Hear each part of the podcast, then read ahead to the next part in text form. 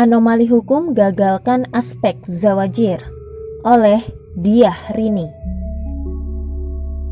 Kehebohan terjadi awal bulan September lalu saat publik disuguhi berita bebasnya tahanan pelaku pedofilia, Saipul Jamil. Penyambutan yang berlebihan dan penuh keganjilan membuat masyarakat linglung. Siapakah gerangan orang yang dieluk-elukan dan diberi kalungan bunga?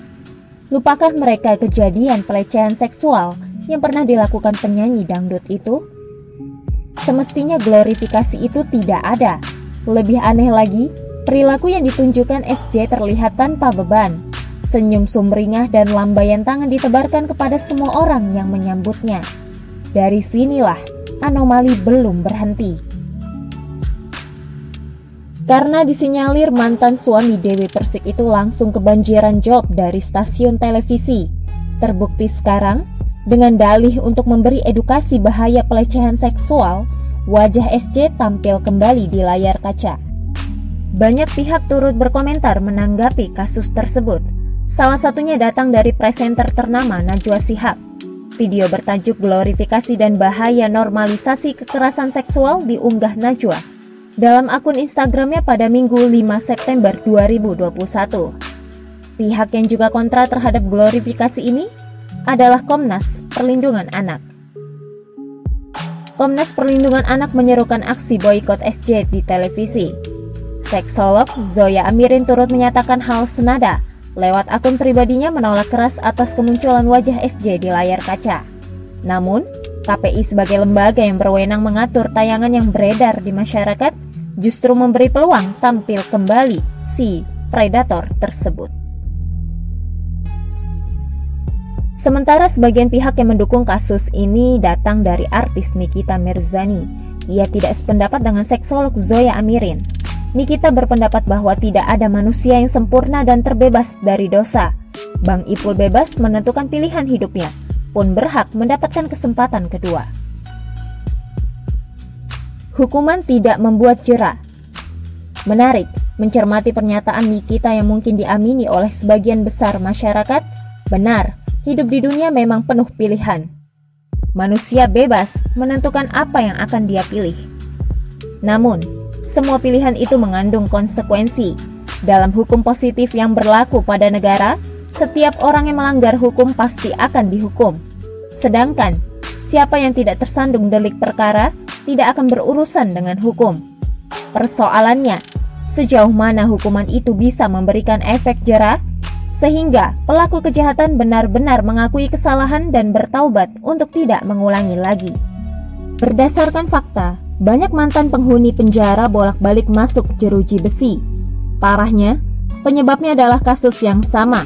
Sebut saja Roy Martin, artis yang dua kali tersandung kasus narkoba, pertama di tahun 2016 dan setahun kemudian tersangkut kasus yang sama.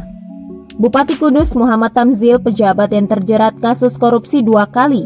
Pertama saat menjabat sebagai bupati periode 2003 sampai 2008 dengan kasus korupsi dana bantuan sarana dan prasarana pendidikan Kabupaten Kudus. Kedua, saat terpilih menjadi bupati kembali tahun 2018 dengan kasus jual beli jabatan untuk posisi eselon 2 kasat mata peradilan dalam sistem demokrasi. Kapitalisme terbukti tidak berhasil memberikan efek jerah. Kasus narkoba pertama yang menimpa Roy Martin hanya diganjar 9 bulan. Dari hukuman yang relatif ringan tersebut, membuat ia mengulanginya setahun kemudian. Begitu pula kasus korupsi pertama yang menimpa Muhammad Tamsil hanya diganjar satu tahun 10 bulan. Membuat Bupati Kudus itu berani mengulangi kasus yang serupa. Lebih aneh lagi masyarakat masih menaruh kepercayaan pada mantan koruptor untuk menjadi kepala daerah kembali. Belum lagi fakta adanya bui bak hotel bagi tahanan yang berkantong tebal, ruangan dengan fasilitas AC, televisi, kamar mandi khusus, sampai izin keluar penjara. Seperti fakta yang pernah terkuak dari kasus Artalita dan Gayus Tambunan, Sang koruptor itu bahkan disinyalir pernah melakukan perjalanan ke luar negeri saat menjalani hukuman. Untuk kasus SJ dengan vonis penjara yang dijalaninya selama lima tahun, cukupkah membuat ia jerah? Apalagi, sebagian publik menerima kehadirannya kembali di panggung hiburan. Peradilan Islam sebagai harapan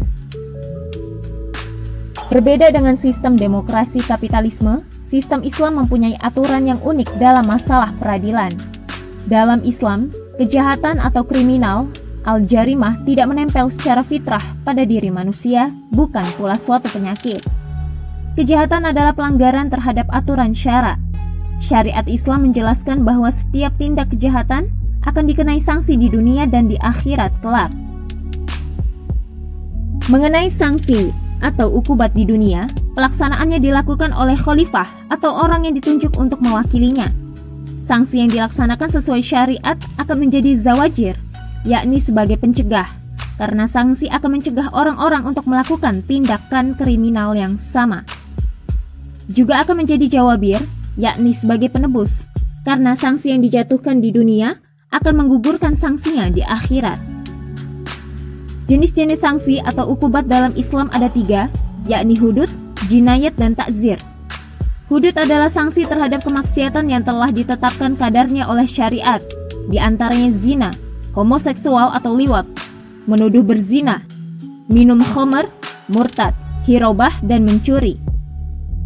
Sanksi perzinaan adalah cambuk seratus kali bagi belum menikah dan rajam dengan batu hingga mati bagi telah menikah. Allah Subhanahu wa taala berfirman dalam Al-Qur'an surah An-Nur ayat 2 yang artinya, Pezina wanita dan pezina laki-laki, maka jilidlah masing-masing dari keduanya seratus kali jilid. Sanksi liwat berbeda dengan sanksi perzinaan. Syariat menetapkan sanksi liwat adalah dibunuh kedua pelakunya. Dengan catatan keduanya sudah balik, berakal dan tanpa paksaan.